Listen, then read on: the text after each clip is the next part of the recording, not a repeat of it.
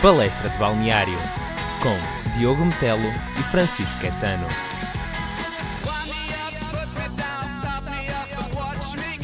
Olá, sejam bem-vindos ao Palestra de Balneário sobre a jornada dezasseis da Liga N O S. Uh, hoje vamos falar sobre os oito jogos da Liga, recordando que fizemos um especial derby do jogo entre o Benfica e o Sporting, que também podem ouvir. Uh, portanto, vamos aqui contextualizar um pouco. Na Liga já se jogaram quarenta e sete por cento das partidas, portanto atingimos já aqui quase o meio, foram cento e quarenta e quatro jogos e vamos analisar os últimos oito. Uh, Caetano, uh, que tal começares a falar sobre o jogo que se realizou dia vinte e três de dezembro, se ainda te conseguires lembrar, entre o Guimarães e o Tondela, que terminou com uma vitória dos forasteiros por uma bola a zero. É verdade, um jogo antes das rabanadas.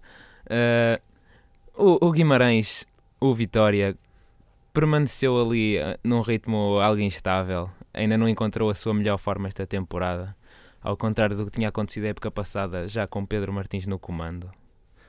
Não, não foi uma equipa que se, que se deixou ficar, aproveitou o fator casa e tentou, tentou ma- maximizá-lo. Atacou bem, mas a- acabou por, por ser traída pelo penalti e por um esforço defensivo coletivo do Tondela notável. Sim, é, e, e falas disso também porque todos, a maior parte dos remates do Guimarães foram em bater no boneco, isto é, sempre ali em todos os jogadores. Até há um lance caricato em que são três remates e há sempre uma perna, qualquer coisa, uma, umas costas ali a impedir que a bola chegue à baliza. Concordo contigo, os jogadores do Vitória devem ter tido pesadelos com, com as pernas dos, dos jogadores do Tondela. E o que não, não era filtrado por eles, Cláudio Ramos estava lá para segurar e manteve a, a baliza inviolável. Exatamente, que foi esse tal penalti. E agora, fazendo aqui mais uma análise própria ao, ao jogo, eu se calhar destacava a exibição de, de Sturgeon, uh, que jogando entre, entre linhas, depois também aproveitava um pouco da velocidade de Vítor Garcia e metia a bola a, ver, uh, a tentar que... criar ali algum impacto na, na defensiva do Tondela. Concordo contigo, o Sturgeon já, já no tempo do Belenenses era um jogador que não só conseguia fazer boas incursões na área, como conseguia fazer uma, uma, boa, de, uma boa distribuição da bola e ter uma boa visão quando faz o passe. E a, apesar de ter um início um bocado tremido quando foi contratado pelo Vitória, parece agora estar a, a assumir algum protagonismo e é isso que a equipa precisa, de se deixar de depender tanto apenas de Rafinha e da, da, da qualidade individual de alguns equilibradores como o Eldon e arranjar jogadores que consigam mesmo construir, que é isso, é nisso que, que se baseia um, uma, um bom ataque.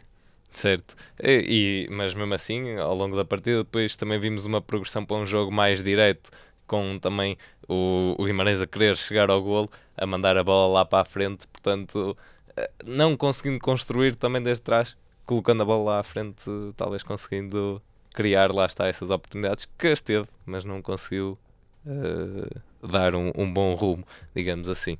Uh, agora, talvez falássemos do jogo entre o Marítimo e o Chaves, que terminou com uma vitória para o Chaves uh, frente ao Marítimo, que perde pela primeira vez em casa. Uh, estavas à espera, quer dizer, algum dia também ia chegar, não é? Algum dia ia chegar. E for, foi um embate entre duas equipas muito bem treinadas. Daniel Ramos contra Luís Castro. E parece que Luís Castro finalmente conseguiu, conseguiu guiar bem este, este Chaves, aproveitando-se muito dos, da velocidade e da técnica de Mateus Pereira, jogador emprestado pelo Sporting, que teve neste jogo um desempenho fantástico. Uma bela assistência com um trabalho para o segundo golo. E também houve... já que se começa a notar mais coesão do Chaves. Sempre, sempre foi uma equipa que, principalmente quando jogava em casa, tinha, era sempre aquela deslocação difícil, era longe, era um, um sítio um sítio, um sítio diferente e sempre teve muito apoio dos populares. Sim, sim. E agora começa, começa a passar um pouco desse espírito do Chaves para, para jogos fora. Esta deslocação à Madeira é difícil, ainda por cima, tendo em conta o modo como o Marítimo está a jogar. Mesmo assim, o Marítimo, apesar de estar a perder, uh, quando, quando estava a jogar, estava a perder, mas não deixou por um segundo de, de manter o, o seu nível de futebol e de procurar o golo de maneiras a que nos tem habituado. Claro que a coesão defensiva foi, foi suplantada por, pelo talento individual. Sim, mesmo assim consegue mai, um maior número de remates do que, do que os Chaves, mas lá está, a eficácia é algo absolutamente essencial, uh, mas nota-se também alguma presença na área que, que o Marítimo conseguiu ter, mesmo assim, nessa parte que ainda estava, digamos, a disputar o, o jogo, quando tens mais cantos do que, do que o Chaves. E agora também é aquela velha história de não aproveitar as bolas paradas que, que vai alcançando ao longo da partida. Concordo, e, e quem não marca arrisca-se a sofrer, já, já dizia o ditado. E acaba por ser isso que acontece. O Marítimo ia acabar por perder, perde talvez não com quem esperávamos, mas acabou por ser um, um bom jogo da jornada, a mostrar que há bom futebol para além dos três grandes. Agora, sugeria que passássemos ao, ao Feirense Porto. Bem, este jogo terminou com, com a vitória do Porto, por duas bolas a uma, num jogo até bastante difícil. O Porto começou a atacar, teve alguns, alguns lances de perigo, no entanto... Uh, o Feirense conseguiu uh, ter, uh, ter a bola ainda no, numa fase inicial de jogo. O Porto apostou para evitar uh, jogar ali no meio-campo, que é sempre muito denso, uh, bolas longas, jogo direto, chega ao golo e, e depois, uh, logo a seguir, sofre o golo do, do empate. Mas foi um jogo em que o Porto esteve demasiado a lateralizar o jogo, Uh, a voltar assim a, a hábitos antigos. Também é complicado, muita densidade de jogadores. Uh, o Feirense depois vende-se empatado, obviamente aproveita dessa situação uh, e portanto tornou-se mais complicado. Uh, o Porto acaba por, por chegar ao golo depois de, um, de uma quantidade de cantos uh, muito grande, mas no jogo propriamente dito, uh, com um Corona apagado, foi mais Brahimi a desenvolver os principais lances da equipa do, do Porto. Do lado do, do Feirense, uh, claro está, uma equipa que tem menos posse de bola, trinta e quatro por cento contra trinta e seis por cento, uh, já seria previsível, uh, mas conseguem efetuar ainda três remates e, e dois cantos, portanto não foi assim um, um jogo tão, tão mau uh, por parte do, do Feirense. Eu acho que, isso tu falaste da lateralização do jogo, já teve bons resultados, mas normalmente em casa, que me parece que é mais paciente. Por exemplo, no jogo com o Marítimo, o, o estilo de jogo, o estilo defensivo do Marítimo obriga a isso, obriga que a equipa balance o jogo de um lado para o outro à procura de uma, de uma oportunidade. Mas o Feirense soube-se manter coeso e o estilo do o relevado, o estado do relevado, não, não era muito apelativo esse tipo de jogo. E eu acho que os jogadores do Porto, quando sofreram o golo, uh, foram mentalmente abaixo e acabaram por tentar procurar uma solução mais direta. Sim, tentar bombear, quer dizer, a bola. O golo também, o golo do empate surge logo praticamente a seguir, uh, portanto não é ir totalmente abaixo como se viu noutros jogos em que o desempenho decresce uh, ao longo da partida, mas quer dizer, ganha logo ali aquela falta, sobe com os homens à área e depois é, é a falha defensiva que depois condiciona, porque o Feirense está mais confortável a jogar quando o Porto tem a pressão Para, para marcar, ainda por cima tendo o, o derby ao mesmo tempo a decorrer e sabendo que só ganhando ficaria com a, com a liderança e portanto uh, acho que isso também depois a nível psicológico o Feirense queria usar isso uh, e não conseguiu. O Porto acaba depois de uma sequência de cantos de chegar ao, ao golo. Realçar uh, Abubacar, que consegue cinquenta golos ao serviço do Porto em oitenta e nove jogos, o que é uma marca importante, uh, individual, e também o facto do Porto ter ainda uh, o melhor ataque e também a melhor defesa. São quarenta e um golos marcados e apenas sete sofridos. São ótimos números. Uh, esclarece-me só uma coisa, Diogo. Conseguiste perceber o que se passaram nos últimos minutos do jogo? Hum, pois, é, se calhar o, o lance mais caricato. Nós temos é, as rubricas de golo trapalhão, mas eu acho que a jogada Uh, assim mais trabalhando da, da jornada foi mesmo essa em que o árbitro pega na bola uh, quando a bola sai uh, num, num lançamento, para um lançamento, pega na bola e coloca para, para a marcação de um livre. Essa, uh, no último minuto, uh, o árbitro tinha dado seis minutos de compensação, já estava ali a, a tocar os noventa e cinco, noventa e seis. uh, bem, não, não percebi eu, mas que, eu se calhar não sei todas as regras de futebol, mas aquilo pareceu-me uh, um bocado ilegal. e choveram cadeiras. Uh, passemos agora ao, ao Rio Ave com o Paços. O, qual foi a tua opinião sobre o jogo? Bem, uh, olhando para o marcador, claro está, seis golos, e acho que foi fruto de duas equipas que quiseram combater uh, ali frente a frente. O Paços não recuou perante um Rio Ave que está em boa forma, uh, e, e o Rio Ave, claro, estando em boa forma, aproveitando principalmente uh, a partir do meio campo, lançando a bola por entre os defesas do, do Paços. Não era nas costas, era mesmo ali a procurar as linhas, a rasgar a defesa, mas bola no chão, e depois a, a causar alguns frente a frente entre jogadores do, do Rio Ave e o guarda-redes. Uh, e, e o Paços conseguiu também ter as suas oportunidades, não nos esqueçamos disso, e, e mesmo estando a perder três a zero, consegue reagir uh, e, através da marcação do, do penalti, uh, que, que reduz para três a um, três a dois, uh, e a faltar dez minutos para o fim. Portanto, poderia ter alcançado. O Rio Ave, numa dessas jogadas que tão bem sabe fazer, uh, com a velocidade, a conseguir chegar ao quatro a dois. E de salientar este, este bom momento de forma de João Novaes, parece estar a afirmar como, como a figura, a figura de proa deste Rio Ave, que vai perder Ruben Ribeiro, talvez um jogador a seguir para, para as equipas grandes, e mesmo, mesmo uma, uma possibilidade a médio para, para a seleção, talvez um dia num amigável, nunca se sabe. Exatamente. Uh, E Bruno Moreira, achas que já começa a reclamar um lugar a titular neste Paços de Ferreira? Sim, quer dizer, uh, ele apresenta-se não é, bastante, bastante bem quando entra e está, está em campo, consegue ter um bom nível, e acho que dá bons indicadores para, para o treinador. Tá, também concordo contigo. Uh, passamos agora ao Portimonense Belenenses. Exatamente, este jogo... que se, se eu tivesse a hipótese de dar um título, diria que uh, é um desperdício total. Uh, as oportunidades que, que ambas as equipas tiveram, mas principalmente o, o Portimonense, e ainda mais na segunda parte, e, e nisto, uh, se já aqui tanto elogiei Nakajima e, e o seu poder a controlar a bola uh, e a forma como tira os adversários do caminho, acho que a segunda parte foi um claro exemplo em que lhe falta ainda muito para crescer, porque mesmo em lances conseguia tirar dois, três jogadores, estando, uh, digamos, fora da área, mas com espaço para a progressão, a resolver chutar e depois a chutar fora da, da baliza.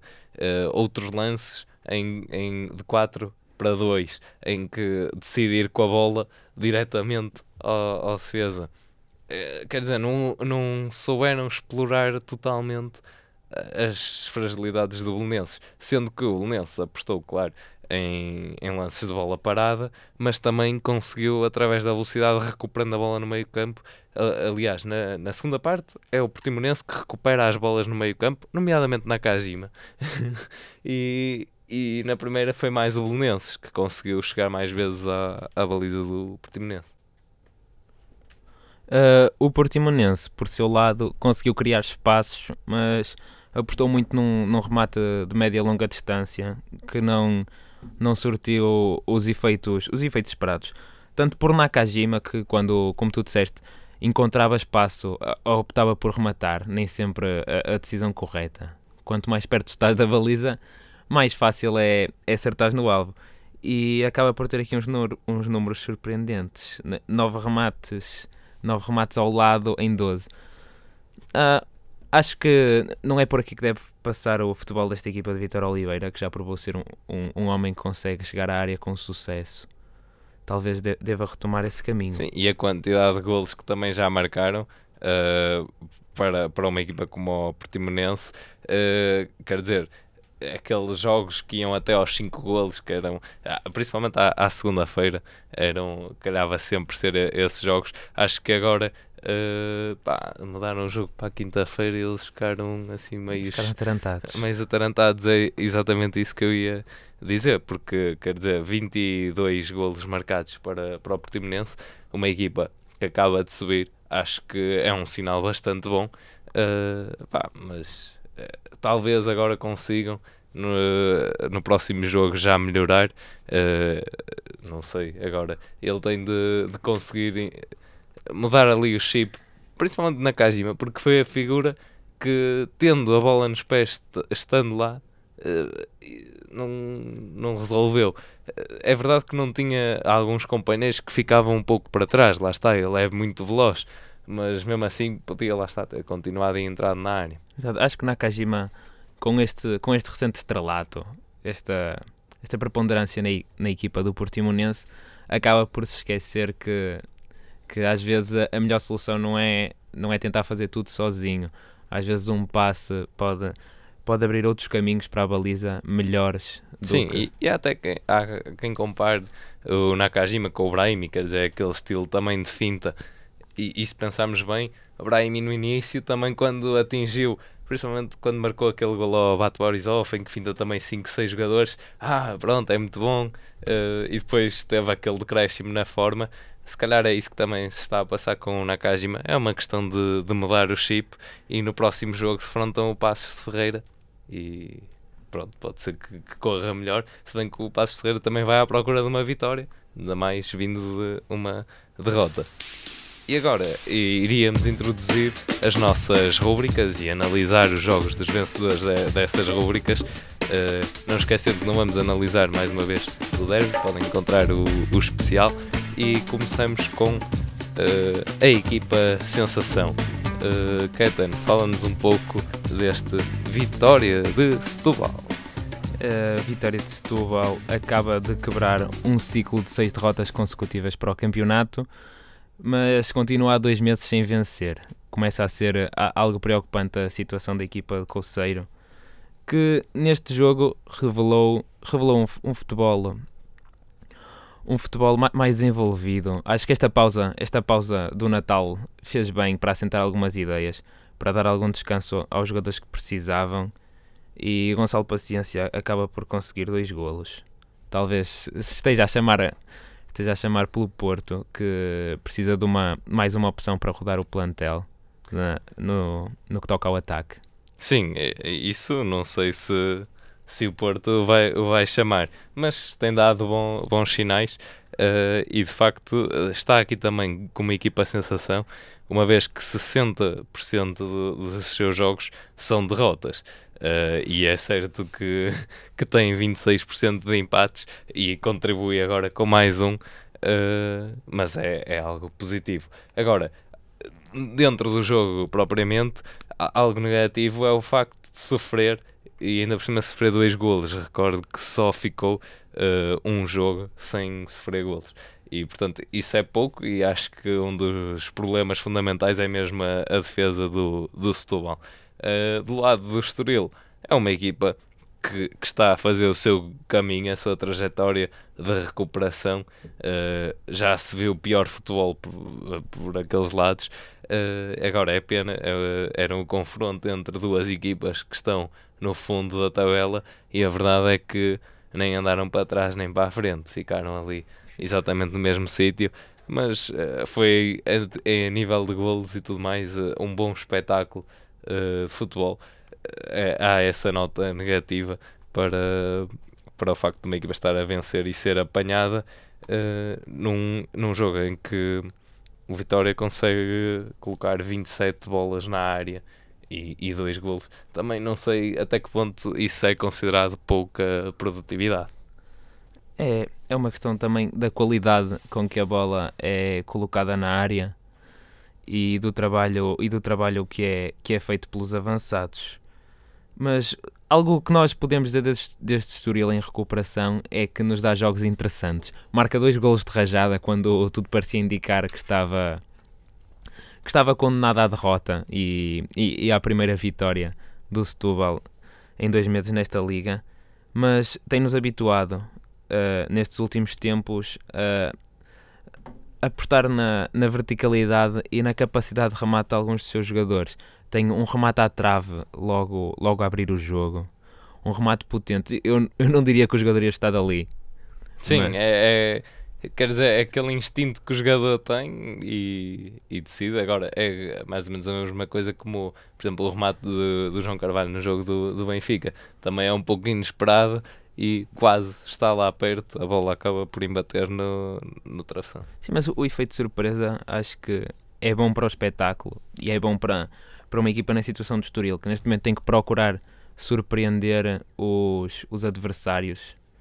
Porque quando as pessoas vão, vão jogar com o Estoril, pensam que vão encontrar uma equipa defensiva ou que serão pontos, pontos dados. Exatamente, até porque o Estoril tem dez derrotas já na, nesta liga, em dezasseis jogos.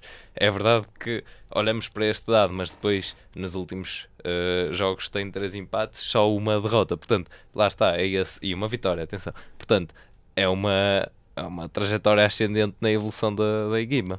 Eu acho, eu acho que este Estoril ainda tem muito para dar nesta liga e talvez, talvez possamos ver uma, uma segunda volta surpreendente dos canarinhos. Bem, e nesta, nesta, neste jogo até há a melhor defesa, que é precisamente de Cristiano, o guarda-redes do Setúbal, aos dezassete minutos, em que perante um aglomerado de cinco ou seis jogadores do, do Setúbal, consegue ver a bola, estica-se e toca na bola. É uma grande defesa, um, um, um, um grande salto de, de Cristiano, que vai, vai, tirar a bola, vai tirar a bola quase ao canto. E acho que foi importante. Se o Setúbal tivesse sofrido um golo naquela altura do jogo, não sei, não sei se teríamos visto depois o... A... Sim, o facto deles irem Exato. Para a frente. Aquela, aquela avalanche ofensiva consequente. E mesmo, mesmo no fim do jogo, o Setúbal criou boas situações de golo. Já não tinha Gonçalo Paciência, que foi substituído. Não sei se... Reagiram bem, porque sofreram, sofreram o, o golo já depois dos oitenta, são os dois golos. Mas mesmo assim, no espaço entre esses golos, têm as oportunidades para marcar uh, e Exato. Para resolver ali a partida. Eu acho que o, o problema do Setúbal neste jogo foi ter procurado defender o dois zero, porque era uma vitória que precisava e, e quando perdes alguma capacidade, tanto do meio campo como, como de, da linha da frente, acaba por condicionar todo o comportamento da equipa, o que nem sempre é benéfico. Claro. Colocar o, o autocarro à frente da baliza. Certo. Agora vamos falar de... Por falar em defesas, falamos da rubrica de golo trapalhão. Isto porque consideramos que o golo do, do Aves por parte da Hamilton é mesmo o golo trapalhão. Já a faltar dez minutos para, para os noventa, Jonathan, o, o guarda-redes do, do Moreirense, a dar uma grande ajuda quando vai à bola. Toda a gente pensa que o lance está controlado e a bola acaba lá dentro. O que é que tens a comentar sobre este lance? Eu confesso que nem eu próprio percebi o que aconteceu. uh, no momento, uh, Jonathan está do lado, digamos, do lado do poste e no outro a bola está do lado de cá, dentro da baliza. São é... infelicidades que, que acabam por acontecer. Mas é, é uma infelicidade perigosa porque... Aos, aos setenta e sete, sofrer um golo quando a equipa está a ganhar dois um pode, pode abrir caminho a, a um resultado menos positivo. Exatamente. E, e sobre este jogo ainda dizer que, que o Aves uh, é, tem, sofreu a terceira derrota consecutiva, mas com, com os jogadores uh, Salvador Agra e Hamilton uh, conseguirem criar bastante... Uh, Uh, trabalho uh, ao Moreirense. Conseguiram quase sempre tirar a bola. A defensiva do Moreirense é aquilo que também, pelo menos aqui já temos falado, uh, da organização defensiva e a boa construção do, do Moreirense e a rapidez com que também consegue sair. E aquilo que temos vindo, uh, vindo a ver no, no Aves é mesmo só mais através de, de Hamilton e Arango e, e Agra, que tiveram as suas oportunidades. Aliás, Arango entra e tem logo a oportunidade de marcar. Uh, a bola penso que é salva por Jonathan. Uh, agora tem um Sanhá que consegue ali pôr a ordem na defesa do, do Moreirense, a ser também a peça fundamental para que o Moreirense saia com três pontos. É verdade, e, e muito, muito acerto na, na, na finalização. É verdade que conta com um, uma pequena ajuda com aquele autogolo, mas em três remates à baliza tem dois golos. Isso contribuiu bastante para esta vitória, em que apesar de, de ter mais bola, o Aves consegue criar muitas oportunidades com pouca bola, por explorar a velocidade dos, dos seus jogadores, Arango e Salvador Agra. Exatamente, e, e do lado do Moreirense, uh, até te, tendo bola e, e lá está, conseguindo aproveitar esse, esses ataques, uh, surge Arsénio para marcar uh, com bastante qualidade, uh, foi ele que abriu o marcador, e este jogador de vinte e oito anos chegou ao quinto golo na, na temporada e já marca pelo terceiro jogo consecutivo. É aqui um indicador muito importante. Uh, penso que ajuda bastante o, o Moreirense, dá um sinal claro ao treinador que está ali, está a contribuir, e recordava que ele está, está quase a chegar à, às suas melhores marcas. Relembro que em dois mil e doze, dois mil e treze conseguiu seis golos pelo Belenenses, uh, mas na, entretanto também já tinha passado pelo Moreirense e foi para a Bulgária, e no Lovec conseguiu doze golos na época dois mil e quinze, dois mil e dezasseis. Isso sim, é, acho que ele almeja mais uma vez conquistar assim um, a nível pessoal, mas no contributo para, para a equipa, a dizer ao treinador mesmo, estou aqui, e a marcar há três jogos consecutivos. Tem sido uma, uma das peças fundamentais deste, deste Moreirense, e também com, com algum eclipsar de, de Tozé, que anda... anda com um rendimento inferior ao do início da época. No início Sim, da época concordo. Andava muito irrequieto, desequilibrava bem. O Tozé, já nos tempos do, do Porto B, quando foi o melhor marcador da segunda Liga, uh, era mais ativo era mais e ativo. Conseguia ter a participação nos ataques que, que agora acaba por, por ir desaparecendo. E tinha tinha muito, muita facilidade de remate. Quando surgia a bola, ele procurava, procurava o remate. Claro. E, e agora, por falar em remates, remates dão golo, e chegamos à melhor rúbrica, à, à rúbrica do melhor golo. Portanto, eh, atribuímos este prémio a André Horta, que aos oitenta e sete minutos faz o três a um para o Braga, dribla eh, Sparagna e, e depois consegue rematar para o ângulo mais distante. Ele já está em queda, tinha dois companheiros eventualmente para passar a bola, mas remata. E foi um golo de belo efeito. O que é que tens a dizer sobre este lance? Se não entrasse, teria os colegas à perna, mas ainda bem que entrou. Deu-nos, deu-nos um grande presente esta jornada. Ver, ver este golo é sempre uma boa maneira de abrir o ano. Faz, faz lembrar um pouco o Brahimi, não achas, Diogo? Sim, o Brahimi também, esta época, já, já teve assim um, um golo também ao, ao ângulo, e a forma como faz cair o adversário... como finta, de facto foi, foi lembrar, bem visto. Uh, sobre a partida, não sei se tens al- alguma coisa a referir. Foi, foi em termos de, de remates um, e de oportunidades criadas, um jogo equilibrado. O, o Boa Vista, quando desperdiça aquele penalti, está já, está já em superioridade numérica e podia dar a volta ao marcador em casa, acaba por não o fazer. E pa- passado, passado alguns minutos... É, fica tam- é expulso também Robson, e logo no instante a seguir o Braga passa para a frente do marcador. Uh... Sim, isso acaba por ser importante, é, também é uma boa reação da equipa a conseguir, numa, num jogo em que o Boa Vista quis apostar mais uh, nas bolas paradas, é onde também está a sua principal uh, arma, digamos assim, no jogo aéreo, portanto, uh, e também na velocidade das transições. Uh, agora, uh, também temos de ver que este Boa Vista perde, mas não poderia contar com Tiago Mesquita, Ivan Bulls, uh, Gilson Costa e Renato Santos, que estavam lesionados, e portanto aqui também há algumas condicionantes para, para Simão.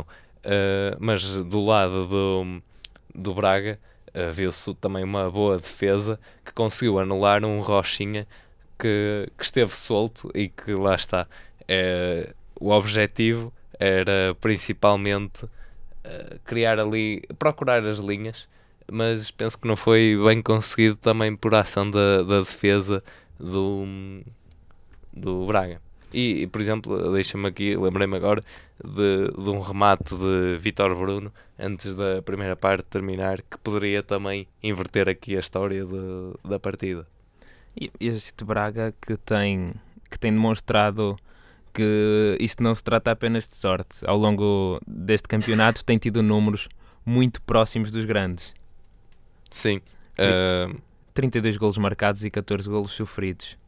Sim, é, é, também tem uma, uma boa marca, não é? Portanto... É um, é um feito notável. Tem-se, tem-se aproveitado do, do dinheiro que tem, que tem conseguido obter a vender jogadores a equipas, equipas consideradas maiores e, e a rentabilizar isso com contratações de baixo custo, mas que têm rendido muito. E empréstimos também. Portanto. Sim.